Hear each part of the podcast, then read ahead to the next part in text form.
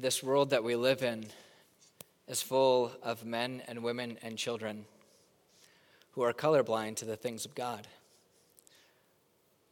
who have never experienced what it looks like to live a vivid life or understood what it was like to have your life completely changed by God.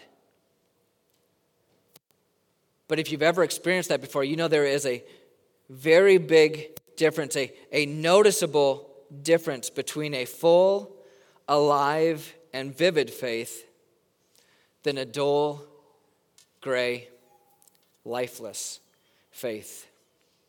If you have a Bible, turn to Colossians chapter 3. We're going to read several scriptures here in Colossians this morning and really hit home on this. He's Paul is speaking to this church and he's talking to them about living a holy life. And here's what it says in chapter 3, verse number 1. He says, Since then you have been raised with Christ. He's speaking to believers. Set your hearts on things above, where Christ is seated at the right hand of God. Set your minds on things above, not on earthly things. For you died, and your life is now hidden with Christ in God. When Christ, who is your life, appears, then you also will appear with him in glory. One of the biggest challenges you and I have in this life is setting our hearts and setting our minds on things above because we have so many things here and now in the temporary that seem to take up so much time and energy here. But what it's saying to live this life that He's calling us to live, first and foremost, we've got to set our hearts on things above. We've got to set our minds and our eyes on Jesus. And as we do that, we, we see the life that He he really has for us. So he goes on in verse number five and says, Put to death. That's, that's pretty strong language. He says, Put to death, therefore, whatever belongs to your earthly nature. Then he mentions some things sexual immorality, impurity, lust, evil desires, and greed, which is idolatry. Because of these, the wrath of God is coming. You used to walk in these ways in the life you once lived but now you must rid yourself of all such things as these anger, rage, malice, slander, and filthy language from your lips. Do not lie to each other, since you have taken off your old self with its practices and have put on the new self, which is being renewed in the knowledge in the image of its creator. Here there is no Greek or Jew, circumcised or uncircumcised, barbarian or Scythian, slave or free, or Christ but Christ is all and is in all. In other words, it doesn't matter who you are, it doesn't matter what your past is, it doesn't matter your age, race, gender, nothing, none of that matters. He's saying this is available for all. Christ is, is in all. So I want you to think about this when he says, put it to death. Um, he's using really strong language to the way you used to live and the way that you're not supposed to be living now. He's using strong language. You need to put that to death. Uh, I don't know if you've ever had a stray animal come to your house before, but if you have a stray animal that comes to your house and you give it a little bit of food, what happens the next day? It, it shows up the next day, and then maybe you're like, ah, I feel sorry, he must not have found a home, and, and I should give him some more. And so then you give the animal a little bit more food, and then the next thing you know, he's sleeping on your couch. that animal now is a part of your family. And, and that's exactly how sin works. It, if it just gets a little bit of a foothold, if it, just, if it just gets its foot in the door, it will completely take over your life. And, and that's what happens and, and can happen in all of our lives. I've seen it happen time and time again in my life and, and other people's lives is we just give a little bit and the enemy takes much more. Now, just so we're on the same page, when Paul says put to death, and I'm using that passage, I am in no way, shape, or form telling you if a stray animal comes to your house that you to put it to death. I just wanted that to be on record this morning. But we understand what can happen if we don't put it to death. If we don't get rid of it completely, it will always have a chance to have an impact or an impression in our lives. When I used to go to a church in, in Florida, um, the pastor used to call those things articles of affection. Things in your life from your past or things in your life right now that currently draw and lure you away from the things of God from following Him. And so he says, you've got to put those things to death because if you don't put them to death, there's still an opportunity for them in your life. Verse 12, he goes on and says, Therefore, as God's chosen people, holy and dearly loved. Uh, you, can, you can just kind of underline that or highlight that, that, that God calls us chosen, holy, dearly loved. Clothe yourselves with compassion, kindness, humility, gentleness, and patience. Bear with each other and forgive whatever grievances you may have against one another. Forgive as the Lord forgave you. And over all of these virtues, put on love, which binds them all together in perfect unity. When he uses this language in Scripture, we, we oftentimes, we, this isn't the first time, he tells us to put on the new self, put on the, the life that Christ has given us now in Jesus put that life on. And he describes that here as compassion, kindness, humility, gentleness, and patience. He says, bear with one another, um, have love and, and patience towards one another, get along with one another, settle your grievances, forgive each other, and then above all, put on love. And so you, you kind of get this picture like you're, you're getting dressed and, and, all of these things, and, and, and then you kind of put almost like an overcoat or you put on a, a robe or a cloak or something over all those things, which represents love's, love and holds all those things together in perfect unity. Verse 15, he says this Let the peace of, peace of Christ rule in your hearts, since as, one, since as members of one body you are called to peace and be thankful. Let the word of Christ dwell in you richly as you teach and admonish one another with all wisdom, and as you sing psalms and hymns and spiritual songs with gratitude in your hearts to God. Verse 17 And whatever you do, whether in word or deed, do it all in the name of the Lord Jesus, giving thanks to God the Father through him. He says, Let the peace of Christ rule in your hearts this word rule, it really means, uh, the Greek word means arbiter, or you may, you may, we can understand it better as, as an umpire, someone who's, who's, who's helping us to distinguish the, the good from the bad. And, and, and as we distinguish the good from the bad, it gives us peace in our hearts, peace in our lives. And so that rules in us, and, and we're called to peace, and we're to be thankful. And he tells us in whatever we do, whether in word or in deed, do it all in the name of the Lord Jesus. So, the question we want to think about today is Is there a noticeable difference between my life and the lives of those who do not know who Jesus is? Do I have a full, alive, vivid faith or a dull, gray, lifeless faith? I love the book of James. We're studying that on Wednesdays, and he, he says it this way faith without works is dead. Saying you believe in God, but not acting any of it out, not living any of it out, that is dead. It's unable to save. It's unable to save you, it's unable to save others. And so, how would you describe your, your faith to other people? Full, alive, vivid, or dull gray, and lifeless. There should be a noticeable difference. When, when I started to read through those things sexual immorality, uh, greed, anger, malice, as I was reading through those things, it's easy for us to understand that those are things that we shouldn't have in our lives. And then as we read through compassion, kindness, humility, those, those are things we, we should have in our lives.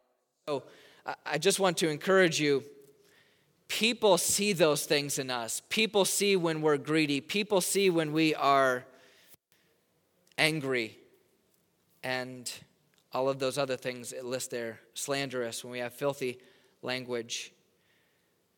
The faith that God has for you, me, is full, alive, and vivid.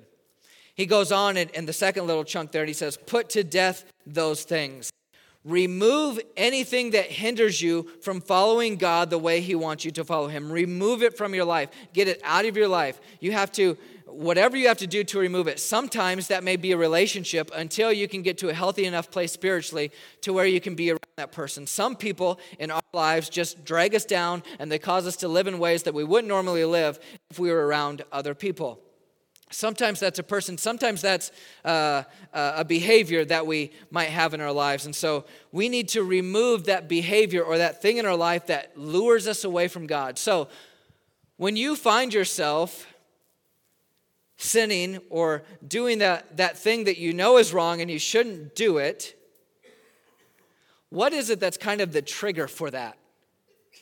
What is it that you're doing that leads you down that direction? And what he's telling us to do is you need to remove anything and everything that hinders you from following Christ. And, he, and then he tells us you should fill your life with compassion, kindness, humility, gentleness, and patience, surrounded by love. And so then the question is this Is that what your faith looks like? If, if people were to describe your faith, if people were to describe you, would they say, he or she is compassionate? Gentle, kind, humble.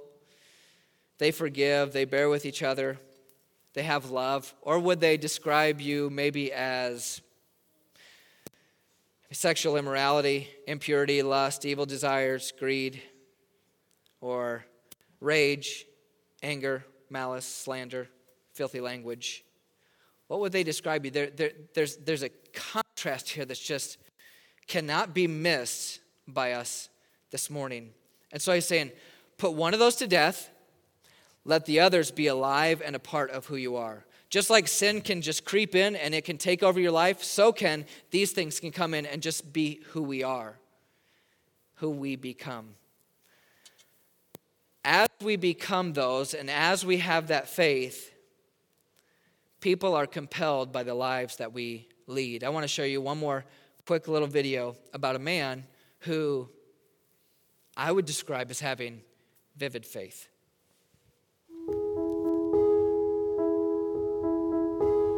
It's a sad fact hundreds of unwanted babies are abandoned on the streets of Seoul, South Korea every year. Many of them do not survive.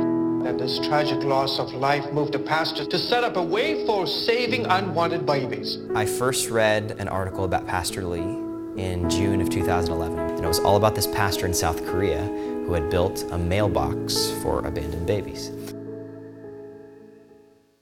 버려지는 것뿐만 아니라 버려지고 나서 발견을 해야 되는데 발견을 못해서 아이가 죽는 경우도 생겼어요. 이 아이들을 보호하지 않으면 자칫 우리 대문 앞에서 사체가 발견될 수밖에 없는 그런 상황이구나.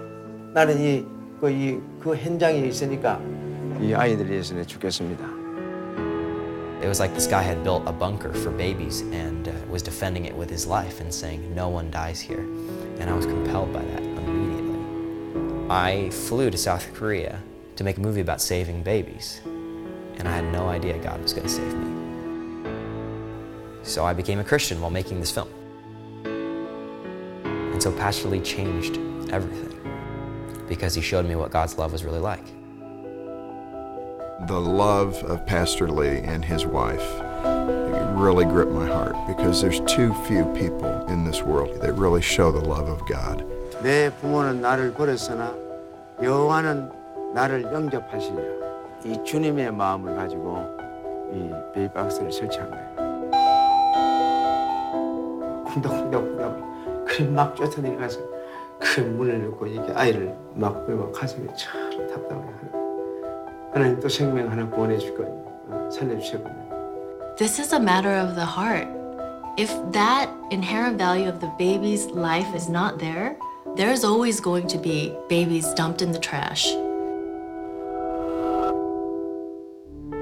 이 세상에 태어나서 일평생 남의 도움이 없이 살아갈 수 없는 그 아이들 하나님이 쓰시고자 이 땅에 보내셨어요. 우리 아들 어머니가 병원 생활을 14년 동안 병원 생활을 하는 동안 엄마니를 통해서 정말 귀한 생명의 존엄성을 알게 됐고 They really see Unman as a blessing and believe that God blessed Unman with his um, what we would call shortcomings so that Pastor Lee would start this ministry and save hundreds of precious lives. So when people see this film, I hope they see something real. I hope they see the least hypocritical, least cynical, uh, most genuine love.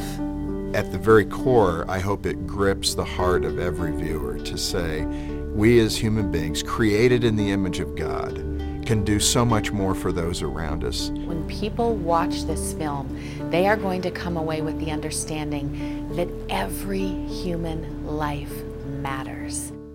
His life uh, has had the most profound impact on my understanding of the gospel. Here's this man that has literally sacrificed everything he's probably ever dreamed of for these children. That's the most beautiful picture of the gospel we've ever experienced. That is what we need in this world today. Examples like Pastor Lee. 그 아이들의 아버지가 되기로 결심한 것은 하나님께서 나를 양자 삼으셨잖아요. To love the Lord your God with all your heart, soul, and mind, and to love your neighbor as yourself. There's no greater example than the Dropbox.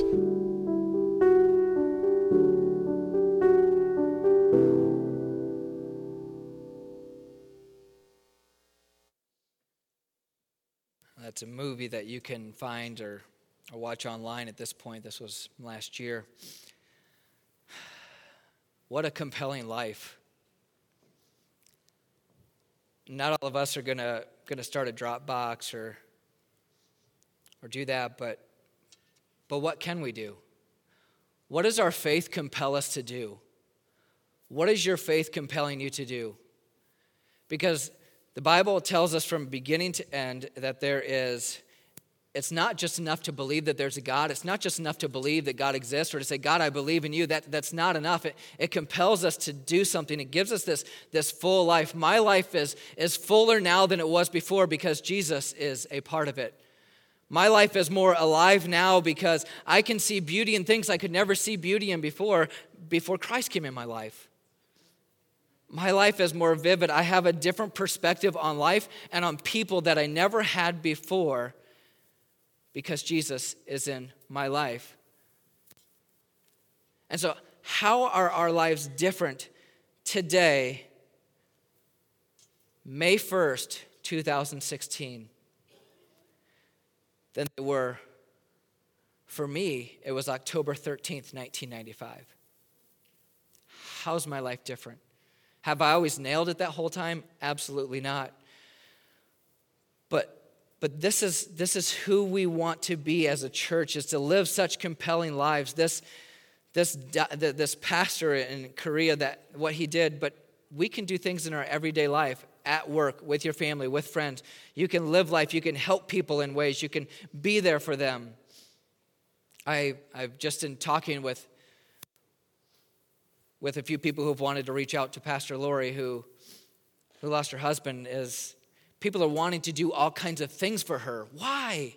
Because she's lived a compelling life. She's had an impact on people's lives. And so when something like that happens to you and to me, men and women and children who have been impacted by us should want to support and encourage and love through those moments. And so,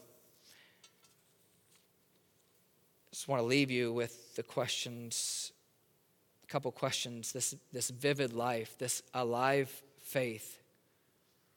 Is your faith alive today?